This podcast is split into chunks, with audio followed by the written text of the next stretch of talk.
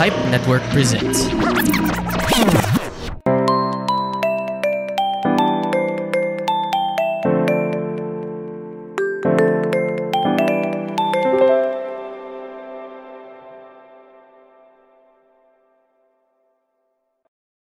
Hello, everyone. Welcome to Rewind, a throwback podcast where we rewind to the past with a sip of wine. Pero wala kaming wine ngayon na kasama ko kasi iba ang pinag-share namin dahil nasa Central Perk kami ng friends. Yeah. Wow! Di ba? In-assume ko talaga. And super happy ako na ano, na pagbigyan niya tayo and siya rin ay ready na tsumika na after ilang years ba na ikaw ay quiet no at naglilo nga. sa One year. One year. So kasama natin ngayon, Starstruck 5 First Princess. Diva Montelava. Hello, Diva. Welcome to the show. Hello! Hi, Ma! Thank you so much for having me and sa super agad-agad nating ah, pag-push nitong chikahan na to. Correct. Kahapon lang kami magka-chika. Ginagawa na namin ang Mhm. interview ngayon, di ba? And you'll be Yeah. able to read this also. Actually, mauna niyong mabasa. So kung hindi kayo masyad, hindi niyo masyadong trip, mag, anong tawag dito?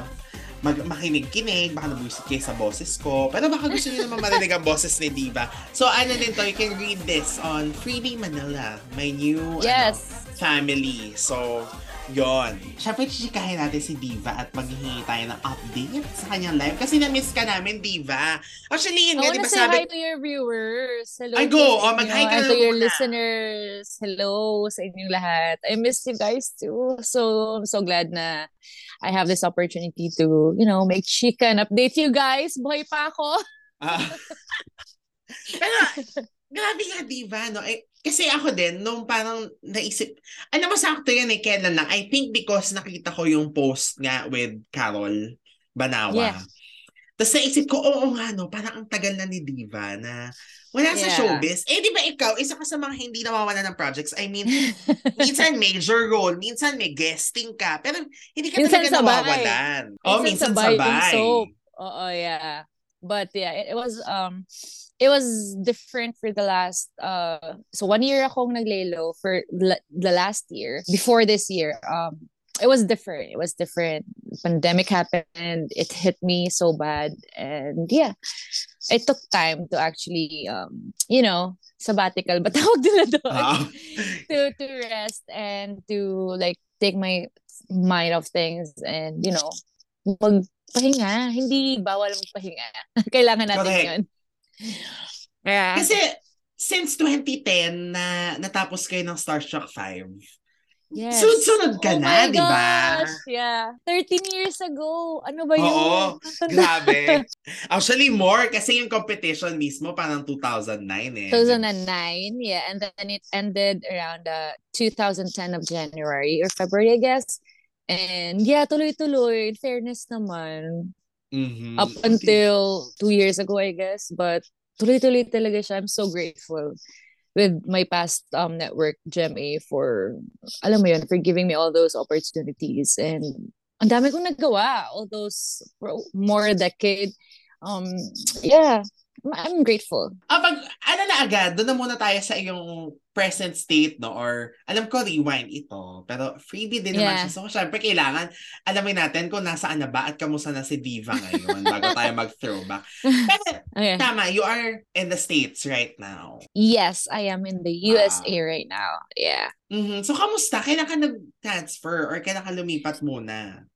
So, um, January din. And initially, um, this is a funny story because initially it was just a birthday. Sa birthday ko na sa 14. I'm a January babe. So Mhm. I went for a trip, supposedly for a quick trip. And then when I checked back on the Philippines kung kumusta, kasi last year, January, we're still not going back to like super close normal eh, especially tapings and, you know, shows. Oo, tsaka And, nag-ano, um, di ba? Yung January last year, yun yung nag-surge ulit. Yes. Ah, Yes, ah. I was checking if I'm gonna go home. Masa-stuck, masa-stuck ako doon and, you know, things are not going back to normal yet. So, um, I decided to stay a little bit longer and then I ended up having fun here, you know, dami ko mga nakikilala and, and masaya, masaya. Life is very different here pero iba siyang klaseng different. Um, I, I, I'm learning a lot every single day and um, yeah, I guess I wanted to have a different environment na. And yeah, I think I'm just having more fun here for now. So that's why I'm still here for a year. Mm-hmm. So, nag, Yeah. so dapat saglit lang, pero nagtuloy-tuloy Yes. na siya. Grabe. Yes. And then I let, I let I just let life, you know, bring me wherever kung saan man niya gusto and just living day by day. Parang ang sarap lang na hindi mo pinaplano masyado yung life mo. Kaya, kasi I've been planning my life ever since I was born, especially when I, I was in showbiz. Parang lahat planado. But every once in a while, just have to, you know, go with the flow. And hayaan mo na lang si Lord sa life mo and you'll ma-realize mo na lang you're living your life with less stress and less pressure. Correct. At least ano, Mhm. no? Kumbaga, naging parang ano naman, nag-enjoy ka. Kasi yun nga, 13 years or at least siguro Yeah. mga 12 na dire-diretso talaga yung trabaho, di ba? Tapos, Yeah. Ngayon ka Mhm. lang napahinga. So, Yan, na, yan ang matagal. I mean, nung pandemic, syempre napahinga tayong lahat. ah But iba kasi, pag nasa Pilipinas ka under during the pandemic, it's another chaotic uh, feeling na parang nasistress ka over something na wala ka namang magawa. But this one, pahinga siya na I'm learning a lot of things, doing a lot of new things with a lot of new people that I meet. So, iba, iba siyang klaseng um, sitwasyon and I'm loving it. Mhm. nag-work ka dyan ngayon sa ano? No, no, I'm not. Mm. Um, I'm not. I just do this uh couple of ev- events that are charities for charities with the cause kasi meron dito mga Filipino community na organizations which is yung ginawa namin ni Ate Carol it was uh, for couples for Christ event um so I just do I think I did twice two two events lang for the past year but um other than that I'm just here ano lang ako um turistang gala saya, at least do, kahit papano, Mm. you're still able to do yung ano mo, minahal mo dito sa Pilipinas. So every once in a Yes. while. Yes, yes. Tapos nakaka-connect ka pa sa ano din, mga Filipino din na nandyan, di ba? Mhm. Galing. mhm. Paano ka nagkakilala ni Carol? I mean, kasi hindi naman kayo batchmates dito. Parang long ago na siya. Wala sa showbiz. Oh. Yeah. So, um, funny nga, kasi nung nagkita kami, hindi ko napigilan talaga. Sabi ko sa kanya, ate, grabe. Um, nung time na nagdi-date-date ako ng elementary, yung nagdi-date-date kayo sa playground, ang background music namin, eh, bakit di na lang tutuhanin? Yung mga Ah. ganon. Ah, ah. So, um, nangyayari is, nung si Ate Carol was like, nag-hit talaga sa Philippines, I was um, in Cebu pa noon. I guess I was in early elementary or something. And then, yun nga, uh, as I've said, marami ditong organizations ng Filipinos and there's this specific organization, it's called ANCOP. Um, it's couple, it's consisted of Couples for Christ members. Um, and then their vision is to help our less privileged brothers and sisters back home in the Philippines. So one time they had this, last December, they had this um concert, benefit concert and andun nga si Ate Carol and then my tita who also is part of that organization um asked me if I could guest on their event. And then they told me the cost of it. Nagre-raise sila ng funds kasi December yun eh. So lahat ng kinita ng ng show they sent it to the Philippines especially to the kids. And I always have this heart for causes like um giving access for better education for kids kasi nung nandiyan ako sa Pilipinas, one of my organization that I'm part of is yun dun yung vision eh, for, for kids to have better education. So parang nag-swak. Sabi ko, it's meant to be. Like, na-miss ko na rin mag-perform, di ba? Na-miss ko na rin. So like, why not do it at the same time, you know, help this cause, which is amazing, by the way. And then, nag-rehearse kami and then that's where we met. Na-meet, na-meet ko si Ate Carol and then we rehearsed some songs and then her husband, which happens to be our drummer and um, concert director, naging friend ko na rin. So, um, sobrang yung bait. Sobrang yung bait. And um, we're just talking about stuff kung, kasi since hindi na nga kami nag-abot sa showbiz, diba? So wala na kaming something in common na pag-uusapan. But we talked about her life here. I, I met her kids and um, we jammed a couple of songs and nag, nag-hangout lang kami and busy kasi siya kasi she's a practicing nurse here. So um, um, she's very busy but if there's time na pwede kami mag-hangout, we do. And um, it, I, I'm, I'm so grateful. At least nagkaroon ka rin ng friends na nag- coming din from showbiz, di ba? Yes, yes, yes, yes. Galing. Tapos medyo, mal- medyo hindi din malayo yung bahay namin sa isa't isa. So, ang saya. Eh, pero di ba, who are you with? Mag-isa ka ba? No, no, no. I'm with my family. Mm-hmm. Ah, at least naman, Yeah. magkakasama naman Yeah. kayo.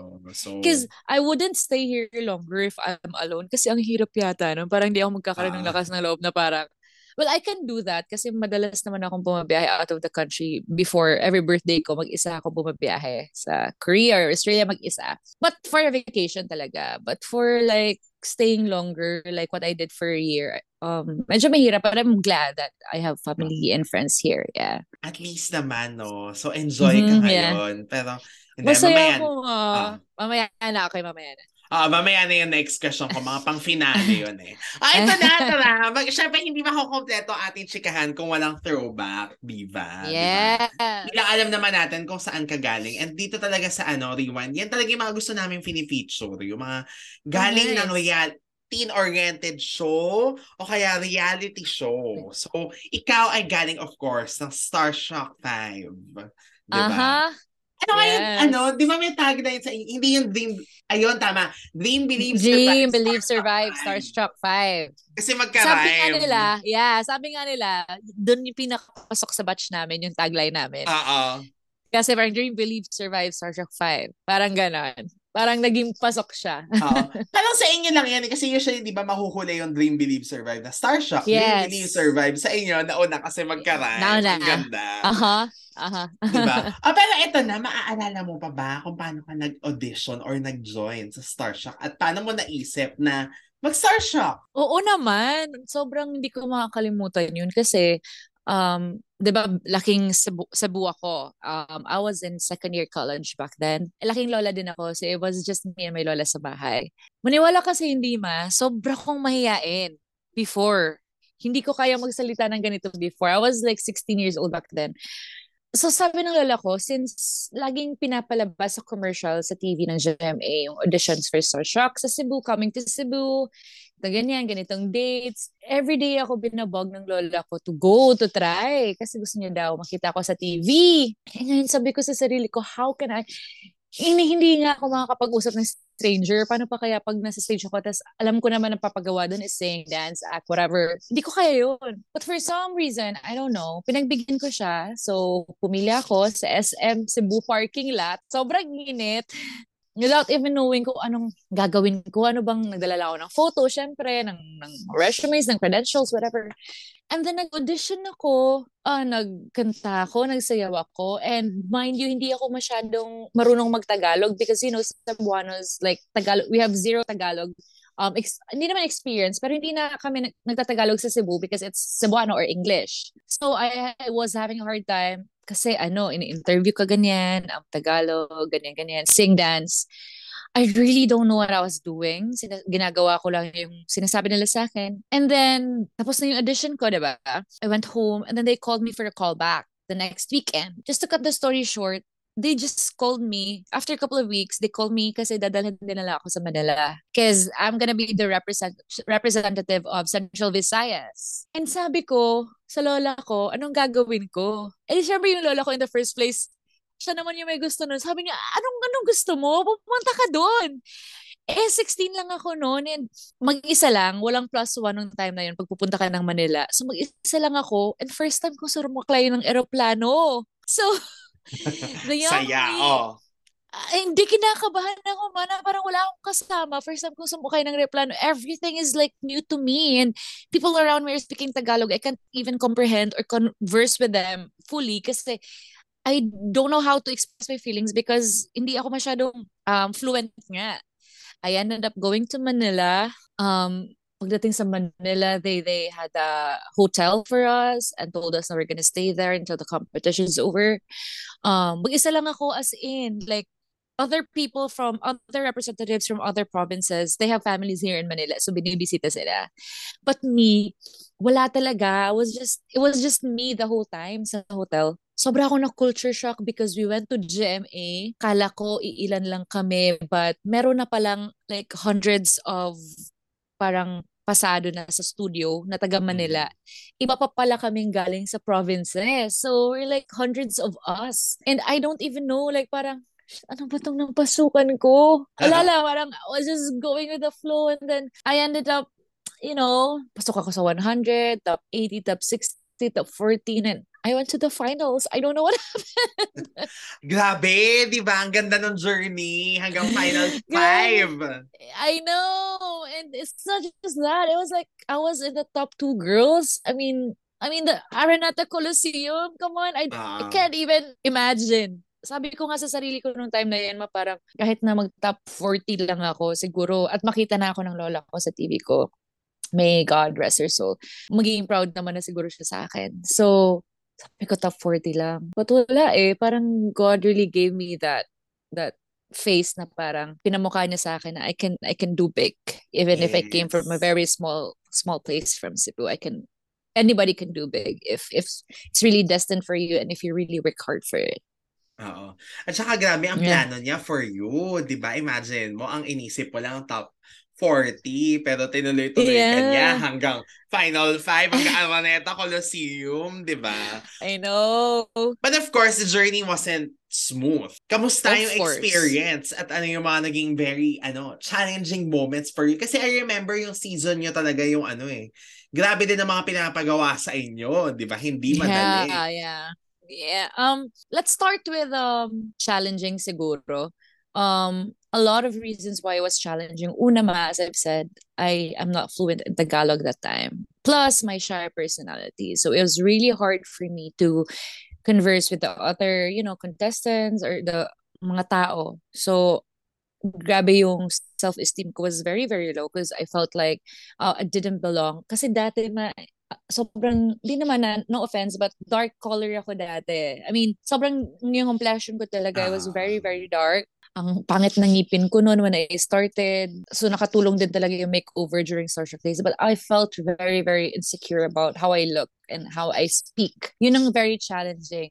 Second, everything is very new to me. That was like, nung moment na yon yun yung pinaka-biggest leap of faith na ginawa ko sa tanang uh-huh. Ah. 16 years of life ko. So, unsure ako kung tama bang nandito ako but I, I give it a try and I jumped that leap of faith and ano pa bang well, nalayo ako sa pamilya ko. It went on for months, diba? The whole competition was like three to five months. I'm not sure. Basta mga ganun.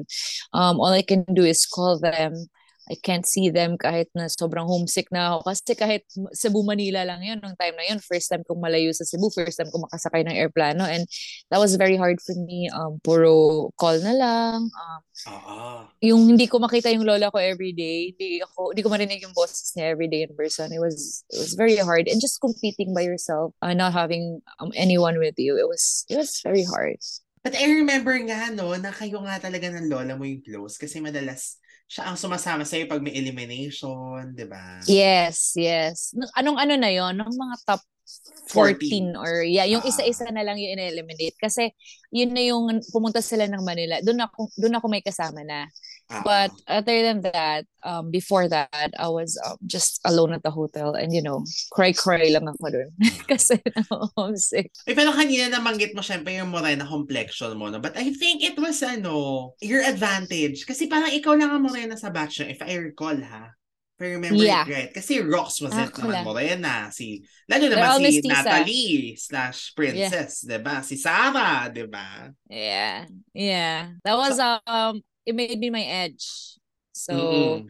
I, I embraced it and parang paunti-unti ko na-realize na, you know, being Morena isn't that bad. Sino pinakaka-close mo sa ano, contestants? Or sa co-finalists mo nun?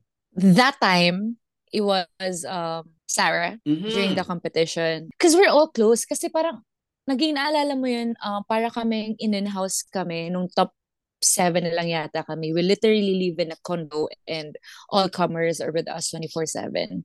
So parang naging close kami that time. But syempre, yung mga huli kong nakasama towards the end was sila Sarah, Enzo, Rocco, Steven.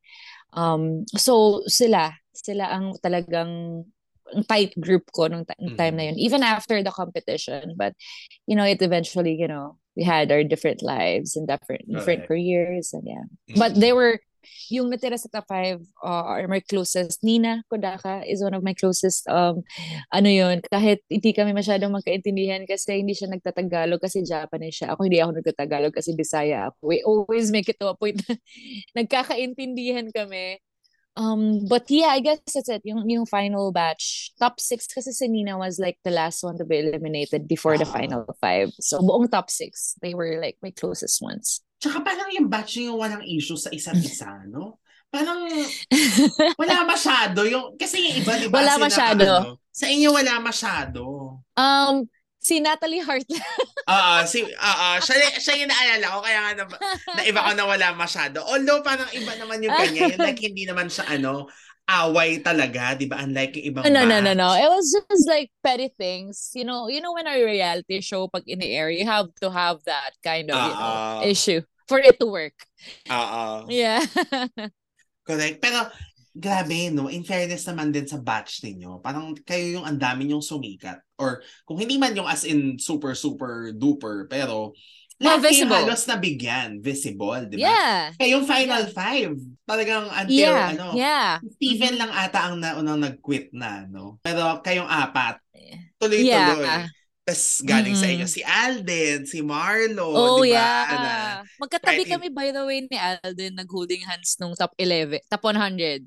oh! Kasi hindi siya napasok. Oo. I remembered him. We were like, magkatabi kami and then chikahan kami before and then um kasi nagkatabi kami noon from 100 to top 60 I guess and then hindi siya nakapasok sa 60 which Mm-mm. you know a good thing kasi nag-pay off Correct, that rejection paid off thousand thousand folds even more Nako, Yeah. diba, nung nag-final five na, syempre, sobrang saya nyo, di ba? I mean, especially for Mhm. you, dahil ang ine-expect mo lang top 40. Pero, kamusta yung Sure. experience nung parang lima na lang kayo? Na shocks, eto na, moment of truth.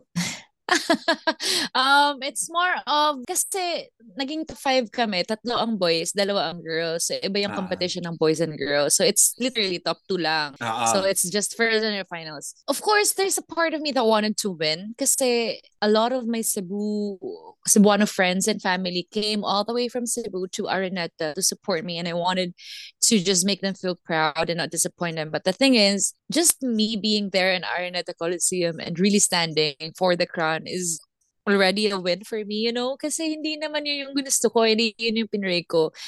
In the first place, I just want to get the audition get over with para mapagbigyan yung lola ko. But the fact that I made it to the finals and I'm in Araneta Coliseum, parang that's that's. That was enough. I expected to win, but at the same time, na-realize ko nila afterwards, after a couple of years, winning the competition isn't really, you know, the key for you to be able to stay in the showbiz long, you know? Mhm. And then I, I, felt like a winner still. Correct. Kasi syempre, Yeah.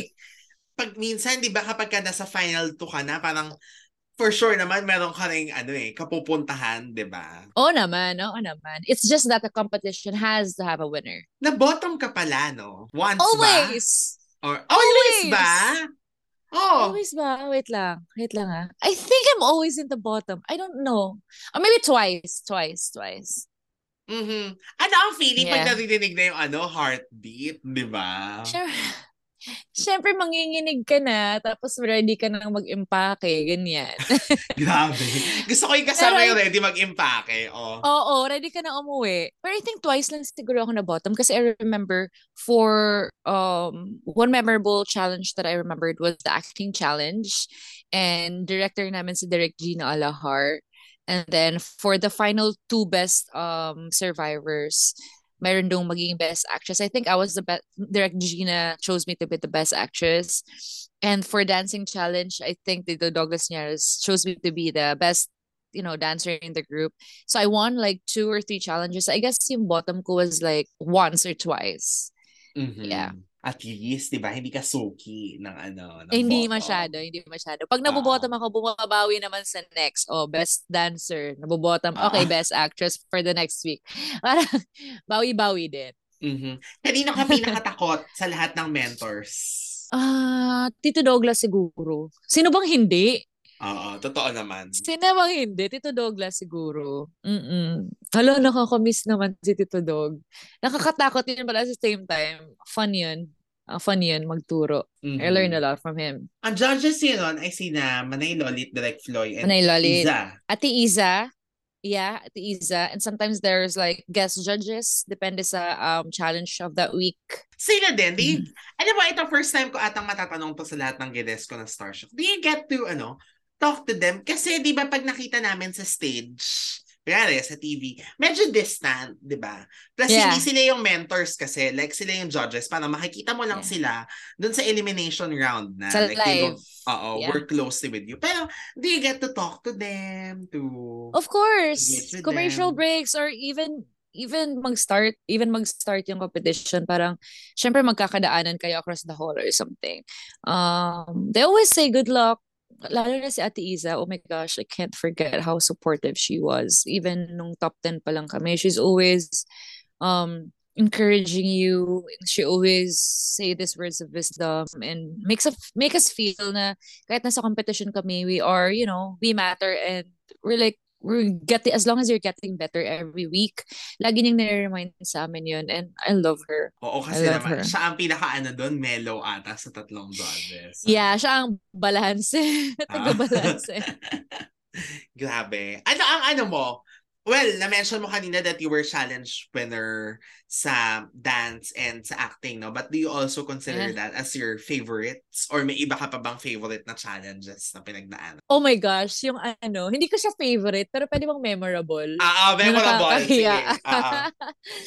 so alam mo yung sa Star Trek sa acting challenge, eh, iba pa to sa ano sa um isa pa acting challenge. Um meron doon, um I think top 14 pa lang kami neto. Meron doon isang araw, um, merong um meron kami acting challenge daw. Tapos like literal iti-taping namin para kami nagti-taping ng soap. Mm-mm. Ngayon, pinamemorize sa amin yung line. It's two characters. My, our character is girls. Tapos meron daw kaming asawa. Ngayon, hindi nila pinaalam. Kung yung surprise, baga, tapos surprise yung mga ka-eksena mo, and then malalaman mo lang pag nag-take na. So, Ah. syempre, nung time na yun, 16 ka, memorize mo lang yung lines mo, tapos drama kasi siya, heavy drama. Tapos lumabas doon si Mark Heras.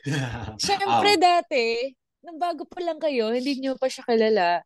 hin- Hindi nyo pa, syempre hindi pa namin siya nakakatrabaho before. As in, fresh kami, fresh off the boat. Andun yung, pagtingin mo sa kanya, hindi mo alam, hindi mo masasabi yung lines mo kasi nagulat ka, the same time kinakabahan ka kasi syempre, oh my gosh, Arqueras, ang pogi, alam mo yung ganun? So, hindi ko alam, nakailang, nakailang take yata ako nun. Tapos, nung nasabi ko yung lines ko, lumabas yung Bisaya accent ko sa Tagalog. Sa sobrang kaba. Tapos, kinat ni Direct, tapos inulit na lang namin. Tapos, sobrang yangya ako kasi nung pinlay ko, grabe yung Tagalog ko, sobrang pagka-Bisaya na lang talaga yung accent. Nakakatawa. Hindi ko maalala yung words. Who was your director? Um, director was Tita Helen. Tita Aha. Helen. Miss Mhm. H. Miss H. ah, okay. Yeah. Before. She was Ah. a director pa before. Yeah. Mhm. Nung, nung challenge na yun. Wow, nagdirect Miss pala H. si Miss H ng challenge ng Yeah. Starstruck. Mhm. Yeah. Na isa na ngayon sa bosses ng GMA drama. True. Diba? That's true. Mhm. But before, ano siya? Ano sabi ni Mark? Hindi, parang wala kasi kaming chance makipag-usap kasi pag nag-cut, dapat pagtapos ng scene, maghiwalay na. Ah. Ah, oo. So, wala talagang bonding moment. Pero nagsabi siya ng mga comments. Hindi ko na maalala anong, sa isa't isa sa amin, sa Seven Girls, sa mga naka-eksena niya kung kumusta, ganyan-ganyan. Yeah. Oh, speaking of comments, was there a comment na tumatak sa'yo na, yung alam mo yung hindi, kasi like, I mean, it's also part of the show, of course, na Yeah, aside from entertainment, ay, syempre, to make, parang maging better ka sa susunod, di ba? Pero meron bang comment Yeah, na yeah. talagang nasaktan ka or parang naloka ka na, what? Bakit ganito yung natanggap kong comment? Parang ganon. Meron siguro, I'm pretty sure it came from Manay Lolit. Hindi ka... Kasi si Manay Lolit was like, ano talaga yun eh, um, transparent yun sa gusto niya sabihin. Um, pinakapangit. I don't think so. Wala yun. I don't think I had like yung parang comment na talagang sobrang sakit na Oo. kinasama ng loob ko. I don't think, no. There was, um, constructive criti- criticisms lang ang lagi nilang Ah. binibigay. It's more of like advice on what uh, what to pre- improve on. Wala yung parang comment na nakakawasak. Wala naman akong ganun so Oo. far. At least naman. And Ito, every time they tell me something to improve on, the next week, they'll see that I improved on it. I listen to them kasi. Mhm. At least, di ba? So ano naman, kumbaga nagpe-pay off naman for you din yung mga comments na binibigay nila. That's true. Yeah, yeah. Ah, ito, magkakaroon lang tayo ng maikling ano, commercial break. Pero sa pagbabalik natin dito sa Rewind, chichikahin na natin si Diva tungkol sa final judgment. Ito yung mga marami akong gusto Oh my malaman. gosh. Kasi ang saya-saya ng final judgment ng Starstruck 5. And of course, ang mga naging programa or mga naging projects mo after Starstruck and paano na change ang iyong life. So, pag-uusapan natin Okay. lahat yan and we return here on Rewind at Throwback Podcast Station. We'll just have a short commercial break.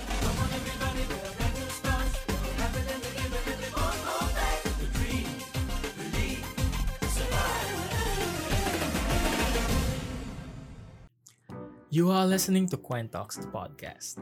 Hanap mo ba yung usapang love life, sex, politics at social media? Tara na dito sa Coin Talks ni parang Mark. Pero habang naghihintay ka ng next episode niya, why not try to listen to Rule 20? Usapang anything under the sun din. May moons and stars pa nga minsan. Again, that is Rule 20, available kung saan nyo man napapakinggan to. And now, back to the podcast. And we're back here on Rewind a Throwback Podcast and kasama natin, of course, Starstruck 5. Ay, hindi. Gusto kong sabihin to talaga. Dream, Believe, Okay. Survive, Starstruck 5, First Princess. Diva, Montenava, o, diba? Alam mo, gusto ano ko sabi kasi mo na, pag sinasabi ni Carla yung pangalan mo, ang ganda-ganda. Pati pag sinasabi niya yung pangalan ni Sarah, yung ganda kasi i-pronounce ng mga Ah. pangalan niya. Labati, Montelaba, di ba? Parang ang Ah. ganda.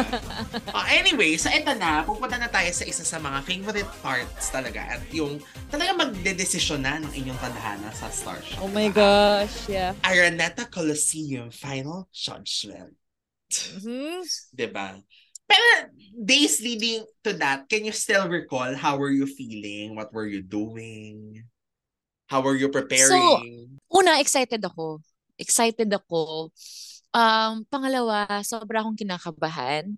Because, ayun nga yung nabanggit ko, ang daming pumuntang mga family and friends ko from Cebu and I kind of don't want to disappoint them. So, kabado, excited. I'm very, very happy na nandun ako that time. I was like, basically, mi- mix of emotions, but I just want, I was so glad to be there. Yun yung pinaka main na naramdaman ko. I was so glad and I'm very, very grateful. But sobrang mix of emotions eh. Minsan, ganitong time, masaya ako, kinakabahan, pero excited. I don't know how to feel. I was just, I don't know, all over the places yung pakiramdam ko. But other than that, it was very, very memorable. Paano mo prepare yung iyong ano, performance? Kasi di ba you were all required to have a solo performance before, Yeah. Yeah. anong tawag dito? Before the, ano, di ba, the announcement. Tapos parang, tama ba Mhm. ako? Part siya ng final score ninyo, the performance. Yeah, yeah. Final scores are consisted of per- final performance and may text votes pa din. Oo. So I just forgot the ratio if it's 50-50, I don't know. Um, but it's text votes and final performance. Parang first time yata sa inyo yan no, na Starshock na yung mismong performance mo sa Araneta ay... Kasi di ba, kan- alam, I, I remember yung kala Jenny nun, may winner na eh, bago yung ano, final judgment. Kasi sa inyo pala, Oh, bago bago magkaroon ng winner, so kasama pa pati yung performance. So, tama nga naman kasi parang may Mm. bearing pa rin yung ginawa mo, di ba? yeah, yeah. Paano ka nag-prepare at nag-decide na yun ang magiging performance mo? Um, kasi, uh, syempre nag-meeting-meeting yung Starstruck team and our judges. They they found, um, they were looking for our strengths pagdating sa performing. So, they realized na since best dancer nga ako sa team, um, they just don't want me to just plain dance. They wanted me to sing and dance. And since medyo I'm more of like an upbeat dance survivor, so they wanted me to do a Lady Gaga um remix. And sila nag-decide noon. And then when they told me that, um, nag-agree naman ako. I, I don't want to sing like a period song naman because singing is not really my strength. So I kind of want to play with my strength, which are dancing and a little bit of singing. So nakapag-decide sila na I'll do a danceable remix of Lady Gaga. Kasi like si Sarah naman, strength naman niya is singing, not so much of a dancing. So, yun naman ang pina-perform sa kanya. So, they used our strength talaga to showcase para sa final judgment performance. Mhm. Kaya ayun, yun ang Yeah. ano, kinalabasan. Ang gaganda ng mga performance yun na. Pero ang pinakatumatak sa akin, aminin na natin, si Rocco, kasi siya may paano, di ba? Pa-rip ng shirt. Nakakaloka, di ba? pa ganon. Ano ba yun? Nagbabad si Mhm. kuya. Di ba? Nakakaloka. I mean, ano yun ah, pang finale pa niya, di ba? Na ano. Yeah. Pero sa inyo din ni Sarah kasi ang higpit ng laban. Yung parang alam mo yung kahit sino na pwedeng manalo sa inyong dalawa. It was very diba? hard and very hard even for the team. Alam mo po ma bakit? Kasi um konti na lang yung seconds ng commercial. They have to get the result back and forth from from the back from the judges to to the front back and forth kasi they're having a hard time to calculate Mhm. everything. But as I've said, para para sa akin formality na lang yung winner. I mean, that whole night was very unimaginable for me. Parang okay na ako. Parang ganun. Mhm. Okay na ako. Sorry to ask ka, I don't know if you wanna go off the record, pero di ba unang pang, yung pangalan mo yung unang in-announce kasi yung runner-up or yung first princess. Pero para nakita ko yung joy mo, akala mo ba, na-confuse ka ba na shocks, ako yung winner? Tapos biglang, ay hindi, first princess. naman. Hindi naman. Hindi naman.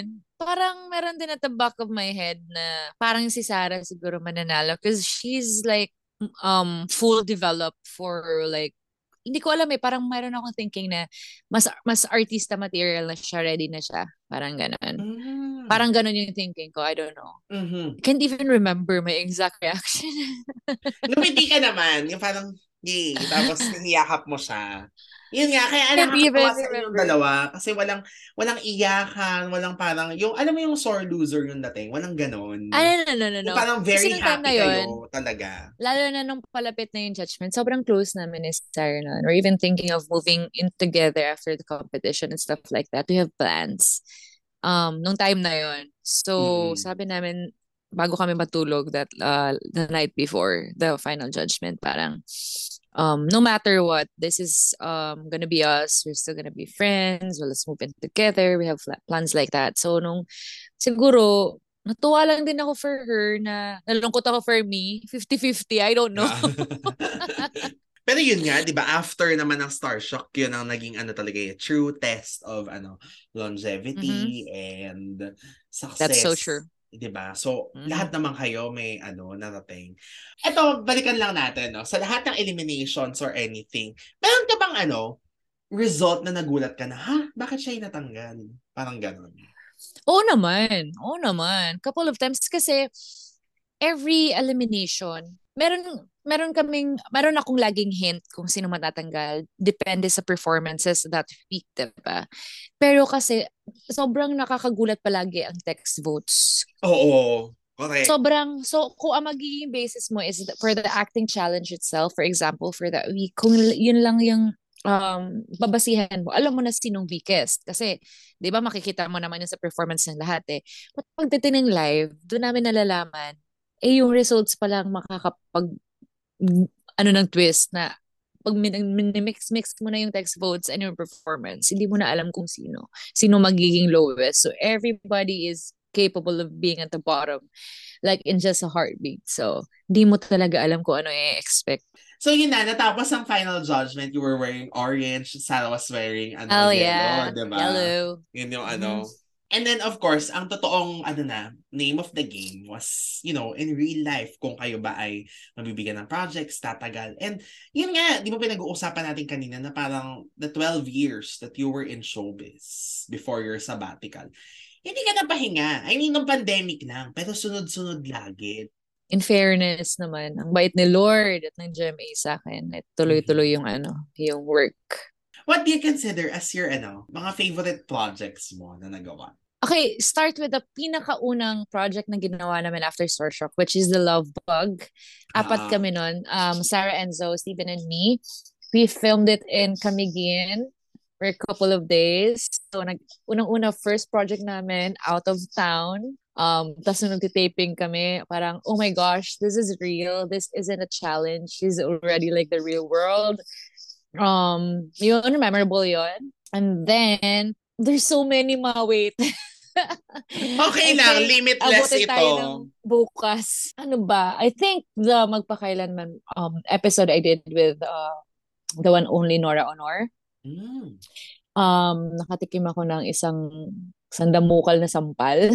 Na very memorable. That was a very nice story. It was a Christmas episode of Magpakailanman. I love the cure, yung soap namin nila at Ate Ah. Jen, Jen Mercado, yung mga zombies and stuff. I think I remember the one I did with Kuya Dong. Kuya Ding Dong and Lovey po. Dalawang Mrs. Real and of Oh, course yeah. Miss Marisol Soriano. Oo. Yes. I always love my magpakailanman um guestings and episodes because strength ko kasi is heavy drama. So like since magpakailanman yun, I always get, get the opportunity to really explore my craft as an actress. So favorite ko mag magpakailanman talaga. Of course working with the uh, may as is Miss Sherry Hill. She is one of my icon. Oh my gosh. I was crying the whole day. Um when I knew that she passed. But uh, may she rest in peace. She was one of my icon. And the moment I worked with her, it was, sabi ko, kota na rin ako. Alam mo yun? Very, very nice person. Very, very talented. Very sophisticated. And I got the chance to work with her. It was like so amazing. It's more of like the people that I work with too that Mm. makes those 12 years very, very memorable. Um, there are bad ones, you know, it's not gonna be, hindi naman ako maging plastic na lahat sila mabait. But, you know, Lovey po. Of course, si Ate Yan, Ate Marian. One of my very first projects was with Ate Marian after Starshock. Ganito palang kaliit si Jillian Ward nun. Para pa siyang Mhm. keychain. Yung namamasko po kay- ni Jillian Ah, ah. Ward. Um, Ate Marian Rivera and me were sisters there. And fresh from the vote pa rin ako noon. Parang bago pa lang ako noon. Pero um, hindi ko makalimutan si Ate Yan kasi nandun siya sa final judgment. Nakita niya na Oh. pangit yung heels ko nung nagre-rehearse ako kasi maaga siya dumating. I don't know, parang may number din yata siya. So, nandun siya rehearsal. Um, after a couple of minutes yata, nilapitan ako ng PA niya. May daladalang heels na branded. Binigay niya sa akin. Gamitin ko Oh. daw. Tapos tumingin ako sa kanya. Tapos naiyak na lang ako kasi parang, ano ba, Marian Rivera yun. Tapos nag-work kami sa il- ilang projects. Tapos lagi lang siyang umaalala. Yan sila ate yan. Ang mga talagang masasabi kong, tsaka si Kuya Dong. Mga mabait ng mga tao. Naku, alam mo ko sa pep natin to, ano, ginawa ko nasa pep pa ako nun. Ah, Meron kang challenge, guilty or not guilty. Tapos doon natatanungin ng mga juicy kung sino yung mga mababait Oh at God. mga hindi.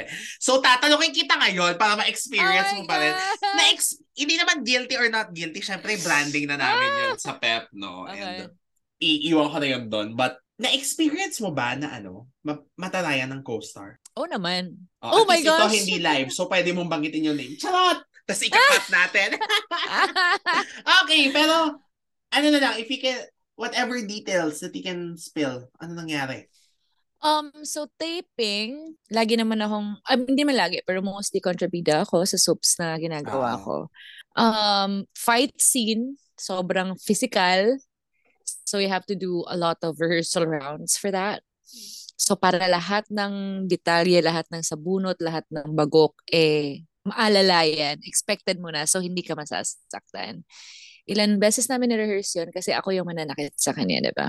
Kasi there's this one part of the very big scene na isusubsub ko yung mukha niya sa um, basurahan. So, nag-take na, nag-take na ang scene. Ngayon, minsan pag nag-action na, talagang dapat kahit dalang-dala ka na sa emosyon mo, alalay pa rin lahat ng, lalo na kapag um, physical scene. So, dapat kontrolado mo yung emosyon mo kahit sobrang emotional ka na, kontrolado mo yung lakas mo, lalo na kapag ikaw na nanakit. Kasi it should go both ways. Kung ikaw yung sinasaktan, aalalayan mo yung sarili mo kasi hindi naman totoong force yun eh. Dapat mag, mag-jam yung forces nyo para hindi ko kailangan, hindi ko talaga siya kailangan isubsob. It would, it just have to look like sinusubsob ko siya. So siya magkocontrol ng ulo niya. Yung kamay ko nakapatong lang dapat sa kanya. Ah, ah, ah. So, hindi sa akin manggagaling yung force. Kasi kung sa akin, baka masaktan ko siya. Siya, siya na lang gaganon sa ulo niya. And then, kahit hawak ko yung ulo niya, it looks like ako yung gumagawa nun. Pero sa totoong buhay, hindi ganon. And we rehearsed it a couple of times. Ngayon, nag-cut. Nag-cut si Derek. Sabi naman ni Akla, sabi niya, ah, masakit daw yung ilong niya, nabali daw yung nose niya, tumama dun sa sa basurahan. ah, ah. Oh my gosh, it hurts so bad. Nasira po yung nose ko, yung ganyan. No, it's bleeding, it's bleeding. Parang ganyan. Hindi, nag-caution ng scene. Sana tumatawa parang, it looks like it's my fault because ako yung nanabunod sa kanya. But initially, wala akong force na ina-apply because siya dapat ang gumagawa nun para alam niya saan pupunta yung ulo niya. Stuff like that. But hindi ko naman, ayoko maging defensive. What I did is like, I went straight to her and I apologized. Oh my gosh. Uh, sabihin ko na yung pangalan. Oh my gosh. Um, Keme, I'm, I'm so sorry. Are you okay? Na ganyan. Ginanon niya ako. Tinakfil niya ako. Tapos tinignan niya ako masama. So I back off. Sabi ko, um, oh, sige, hayaan mo na. Mag-yellow muna ng face. Ganyan, ganyan. And then, after after that scene, every single taping day, hindi niya ako pinapansin. Mm. Kaka-start pa lang namin mag-taping ng soap noon. Oh So we went gosh. on for a couple of weeks na hindi kami nagpansinan.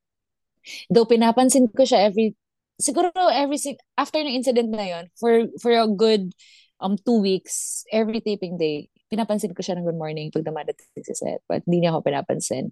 And then I, I got tired. Na para, I can only take enough. If, di ba, if ayaw mo sa, ayaw mo sa akin just because of that.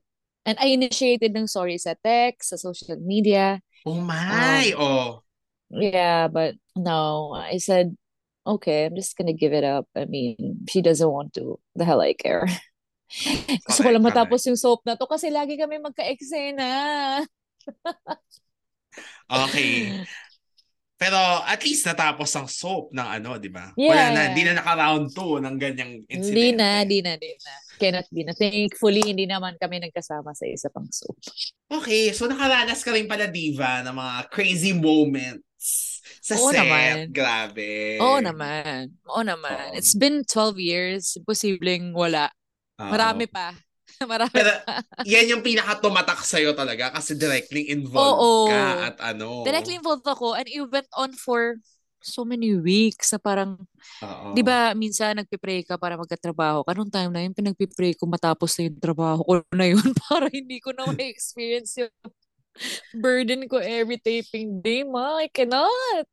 Buti na lang, one season lang din yung show. Yeah.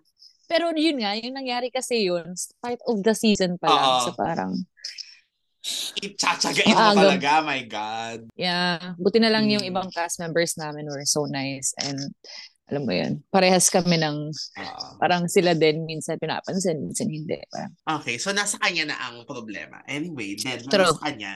Alam mo, isa sa mga gusto kong roles mo pala, ito, although short lang siya, yung pahiram ng sandali yes! with ano, Christopher Yun Martin pala. naman. Oh my gosh. Yeah. Sino ba? Si Kuya Dong din. Si Kuya Ah, Dong ah. din yun ah. Ah, ah. Ah, yeah. With, oh my gosh, direct Mario J. De Los Reyes. That was very memorable din too kasi parang first time ko mga trabaho si Direct Mario, he posted a Facebook status after we, we shot the very intense, intense, intense scene. Very intense scene ko sa ano, sa show na yon And then, he was just very sweet. First time niya ako mako-work. Ang sabi niya parang, this is diva is to watch for when it comes to heavy dramas and stuff like that. And uh, sabi ko, it feels great to feel validated by someone that, you know, knows the way around in, in acting. And kaya memorable sa akin yung show na yun. Plus, yung, yung role ko din doon was like uh, masahista eh, na may special Cyrus. Correct. Ayun yung with yung scene nyo with ano, Miss Sandy Andolong. Yun, 'di ba? Kasi ang parang part of the plot was kayo ni Toon ay titira kasi parang nabuntis ka niya or ah. something. Ganon. Oo. Yeah. Yeah, parang ganun. And ayaw sa akin ni Tita Sands.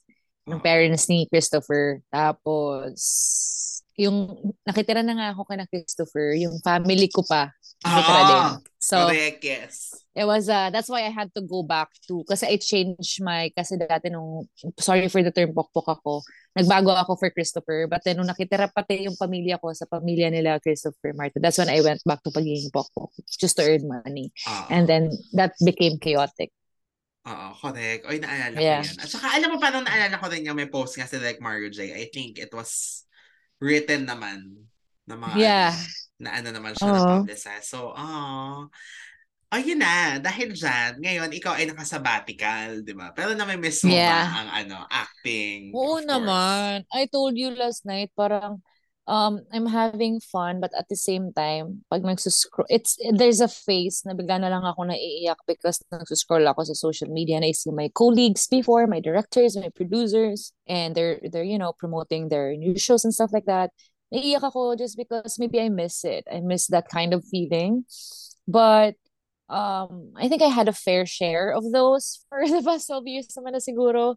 Um there will always come a time that you have to breathe. You have to breathe, you have to rest, you know, assess your your your life. Siguro midlife crisis na midlife crisis na rin to man na parang I'm turning 32 by the way, January 14. And oh my gosh, I'm so old.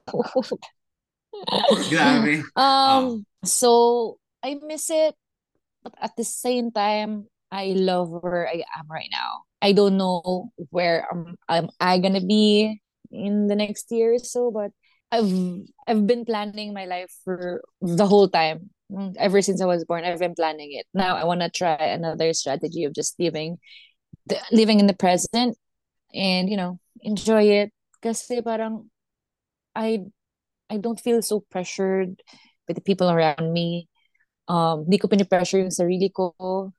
You know, kasi yun yung nakaka-stress eh. The more you plan your, yes. the things that you have to achieve, it's it's yes. not that, kasi parang, ba sabihin nila, kung hindi mo pa planuhin yung future mo, o anong inspiration mo, anong, it's not that eh. Um, just know what your goal is and then try your very best to to get that. But don't forget that, kasi sa sobrang iniisip mo yung future mo, you're forgetting to live in the present. Which is, you know, what we miss. So that's what I'm doing right now.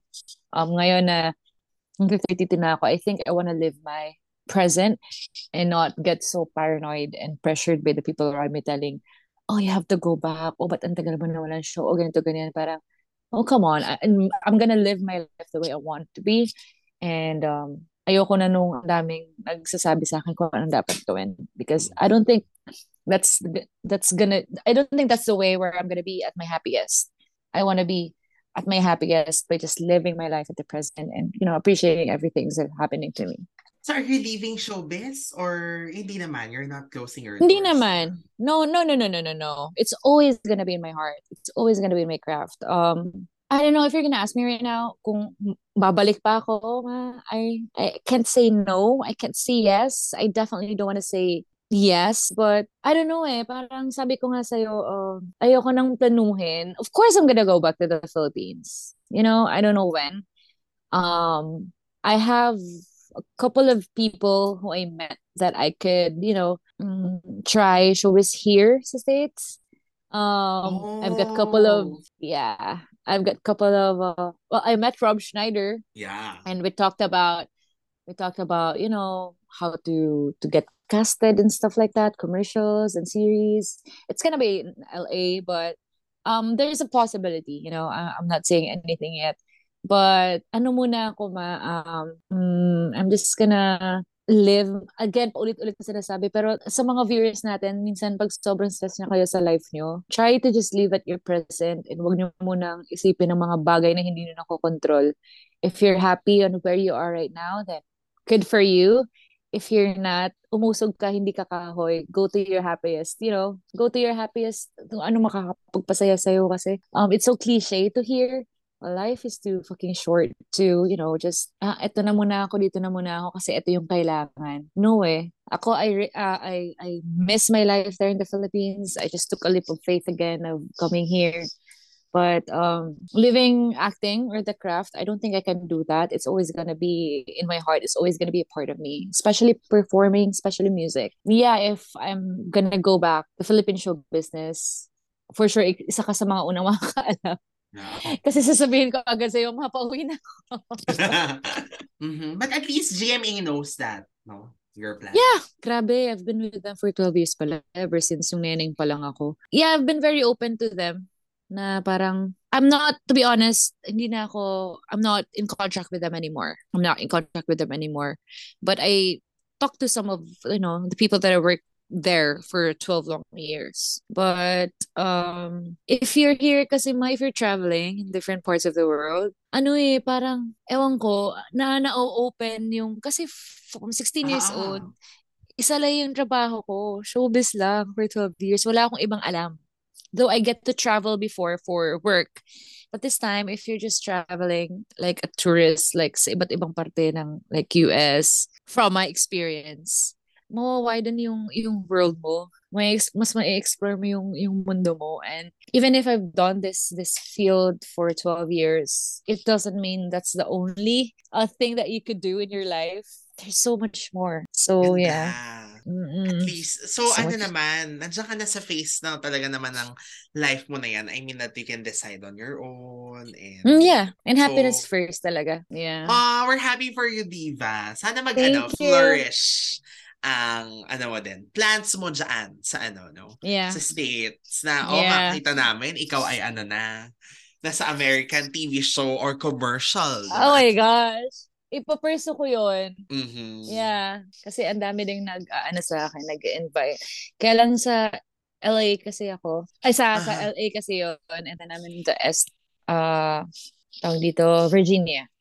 Mhm. Ah, so baka kailangan mo medyo malayo. mag-relocate or magta-travel Yeah. pa. Oo. Yeah, yeah. Well, let's see. Mhm. It's it's a far plan naman. For now, I'm just gonna, you know, low-key chilling. Oo.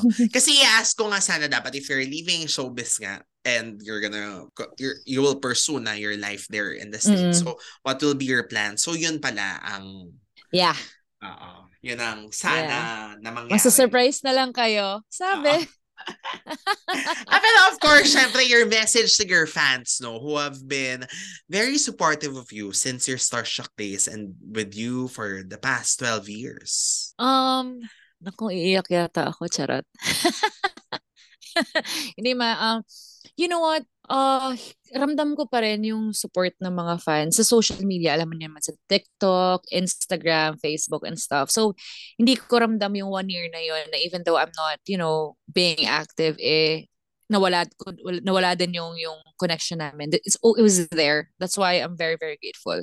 Siguro, um, kulang yung thank you for for those long years na yung mga supporters na naging friends ko up until now, na alam mo yon part na ng family, yung mga wala lang they, they always see the positive the, the positive side of me kahit na ang daming syempre bashers diyan mga marites mga bored sa life Ah. alam mo yun um I always tell my colleagues to focus on the people that matters to you and yun yung mga taong na-appreciate ka alam mo hindi lang sa Ah. showbiz yun eh pati sa sa life natin sa, nor- sa normal life natin Yes. why would you dwell on people that doesn't appreciate you and walang ibang ginawa kundi siraan ka, diba? So it's a waste of time and energy. So um give your love to those people that appreciates you, like knows you, that matters to you. And sobrang thankful ako sa mga taong yun na up until now. I think I'm celebrating my 13th year this January sa Yeah. showbiz, if ever, yeah. So, I'm very grateful sa lahat ng nagstay, sa mga lahat ng alam mo yon nag-decide na mag-support pa din up until now and never-ending support. Yun lang talaga. Super, super, super thank you. And hindi man ako masyadong showy or masyadong um, vocal sa sa pagiging thankful ko sa inyo sa social media and public but I'll always make time to message them personally to the groups na thank you. Um please know that uh, isa isa kayo sa mga nagpapa nagbibigay sa akin ng lakas ng loob to to make it through. Um sometimes when I when my mental health is not that stable and nababaliw ako I always think of those people my fans and supporters and they keep me going. And sobrang malaking bagay sa akin yan. So I'm just Mm. very, very grateful. Thank you. And of course, they can Mhm. interact with you naman on your social media pages. Of course. Yeah, on my Instagram, on my Facebook page, on Twitter, on TikTok. It's the I'm Diva Montalaba. Um, I am mas nag-interact ako sa Instagram and um, TikTok. Mhm. Because Facebook, we have a couple of admins kasi syempre hindi ko na kayang ang mag... hirap nung ano I eh. cannot. Oo. Di ba, God bless on your new journey. I mean, it's really exciting kasi it's a Thank new you. chapter. Di ba, after 12 years nga naman of, you know, just doing one job and di ba, ito na yung naging buhay mo. eh. So now you are taking a very huge leap of faith and I'm sure that's Very, very God huge. And scary. is with you. Pero yun nga, God is with you naman. So, Yeah. I'm sure you will ace that. I know it won't be easy, but mapupush mo yan. Tsaka, ikaw pa ba, eh, napaka-talented mo naman. So, I'm sure you'll go places talaga. Oh, pero mamimiss ka namin for a while dito sa Pilipinas. Yeah. Mm, me Oh. too. And you know, But who ganun talaga out eh. pag meron kang balita. So, Yeah. Meron akong balita soon. Charot. oo. Ay, agad-agad na meron na. O, di ba? So, Saka nasa iba na yan. Parang ang dami na natin na ishika. Oo. Ako, at least naman. Pero, yun nga. At saka, congratulations. I mean, yung, the fact pa lang that you're taking a risk talaga na malaki is already, anong tawag dito? Parang, malaking ano na yun eh, movement or achievement, di ba? Yeah. So, Sa life. mm Nako. Yeah.